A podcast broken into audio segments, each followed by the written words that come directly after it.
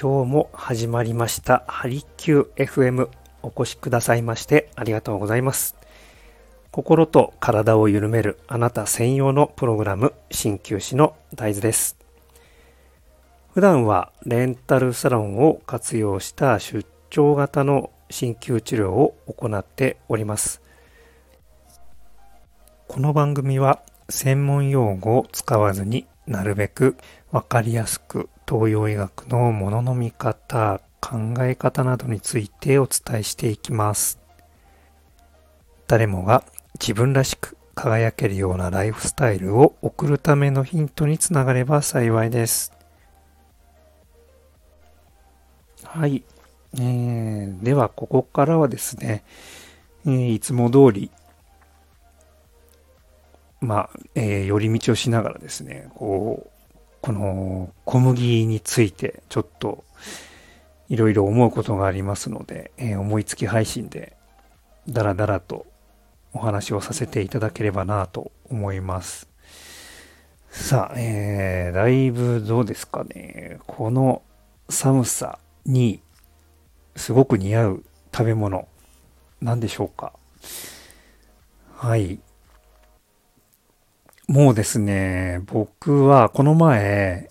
ちょっと一泊旅行で熱海に行ってきましたけれども、あそこは結構ですね、小さい道が多くて、ね、で、山道も、坂も多いんですよね。そうすると、進入禁止のマークがよく目立っていたのが、そういう理由もあってですね、進入禁止のマーク、皆さん、運転される方、されない方はちょっとわからないと思うんですが、真っ赤なまん丸の中に、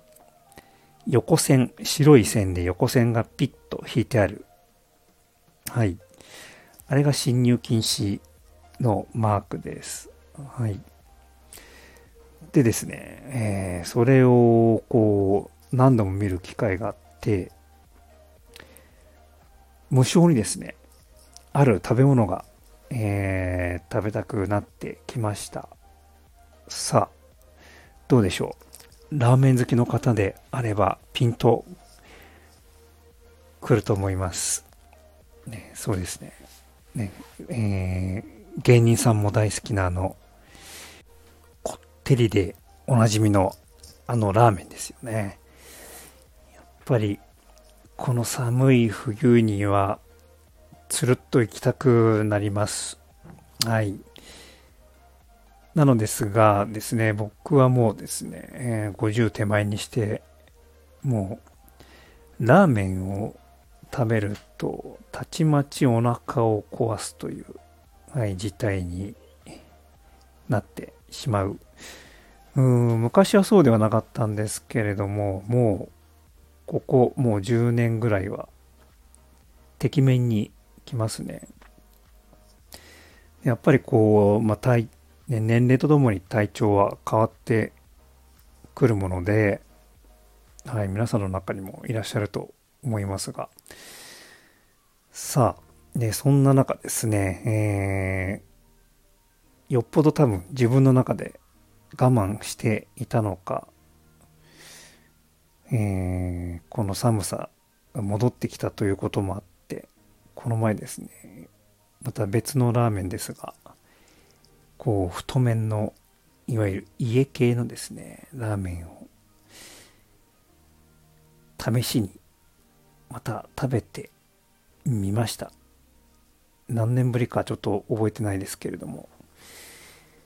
そうするとですね、これが本当にとても体は正直で、もうすぐにですね、まず口の周りが、口のね、ほうれい線のあたりですね、あのあたりがですね、ぷくっと膨れて、もうすぐ痒くなってきました。はい。で、3、4時間は平気だったんですね。で、食べて3、4時間は平気で、でその後だいぶ経ってからやっぱりお腹が下ってしまいました。さあでやっぱりこういうことからももう自分はですね、自己判断ですけれども、グルテン不対症とあと同時にね小麦のアレルギーが症状が出ているんだなというふうに、自分でやっぱり再認識した、ということがありましたので、それをお伝えしたくて、また配信をねさせていただいているんですが、いや食べ物って本当にこう本当バカにできないなというのがあります。皆さんの中にどうでしょうね。結構これだけね話題になっているということはそういう方も多いのかなというふうに感じております。で、このね、例えば、僕みたいにですね、本当、ね、好きだけれども食べたら体を壊してしまうというような、ね、そういう状況、皆さんはどういうふうに、例えばですね、小麦以外でもいいんですけれども、ご自身がこう何かこうですね、好きなんだけれども我慢しなければいけない、そんなような状況結構辛いと思います。はい。でそういった場合ってどうされていますかということをちょっと、聞いてみたいなと思っております。僕のですね考え方としては、例えばどうですかね、こう肌荒れ、例えばですね、仮にですね、じゃあ小麦アレルギーですと、ね、診断されたとして、で、それに対する、ね、対処法いろいろあると思います。こう、肌が荒れて、その度に、ね、例えば炎症を抑える、ね、ステロイド剤とかを塗って対処すれば、その場は収まる、ね、かゆみ止めを塗ればその場は収まると思います。でまたね食べたいのでまた食べてみると、はいでまた症状が出るのでお薬でなんとか落ち着かせる、はいこの繰り返しはどうですかね、どのように思いますかね、症状が落ち着けば、ね、好きだからなんとか食べてみたいっていう気持ち本当によくわかるのですが、東洋医学的に見るとやっぱり体の何かこう症状ってね、大げさですけれどもこう体が訴えているサインでもあったりするですよね。でそういったものってやっぱり無視できなくてですね、体がやめてくれやめてくださいって言ってるのに、僕ら自身がその原因となるものを与え続けてしまうと、やっぱり体って疲れてきてしまう。で、ね、場合によっては本当に、大変な病気につながってしまう恐れもあったりとか、あると思います。なので、そうですね。好きなものを我慢するっていうのは本当に難しいと思うんですけれども、やっぱり体の、ね、声に耳を傾けて、少しこう体をいたわることも必要なのかなと。でそうすることで、ね、体のパフォーマンスも発揮できて、で、ね、パフォーマンスが発揮できればこのライフスタイルも変わりますでしょうし、ね、生き生きとこう生活することができるのかなと。今結構あれですよね、こう、代替食品というのも、目立ってきていて、だいぶ開発も進んでますよね。うん、豆を使ったこうパスタであったりとか麺であったりとか、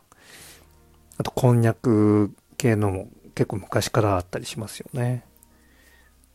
とどうですかね、こう米粉を使った麺とかもありますし、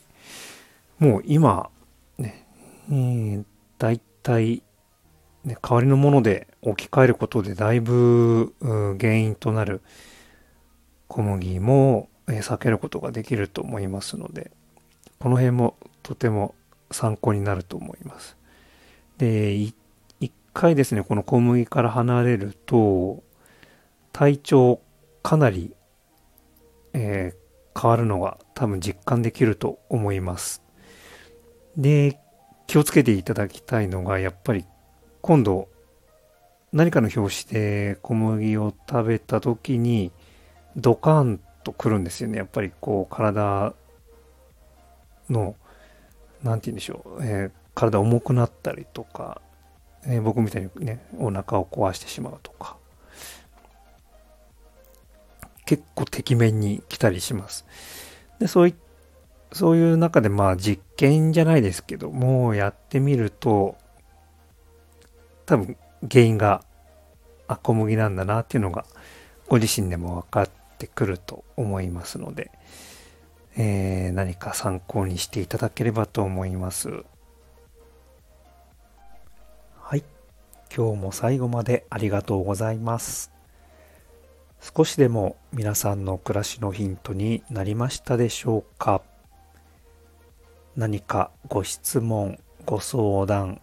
ご感想やリクエストなどございましたら、お気軽にメッセージをいただければと思います。皆さんのお悩みに寄り添いながら、僕自身も成長させていただきたいと考えております。それでは、今日という一日を味わっていきましょう。お越しくださいましてありがとうございました。鍼灸師の大豆でした。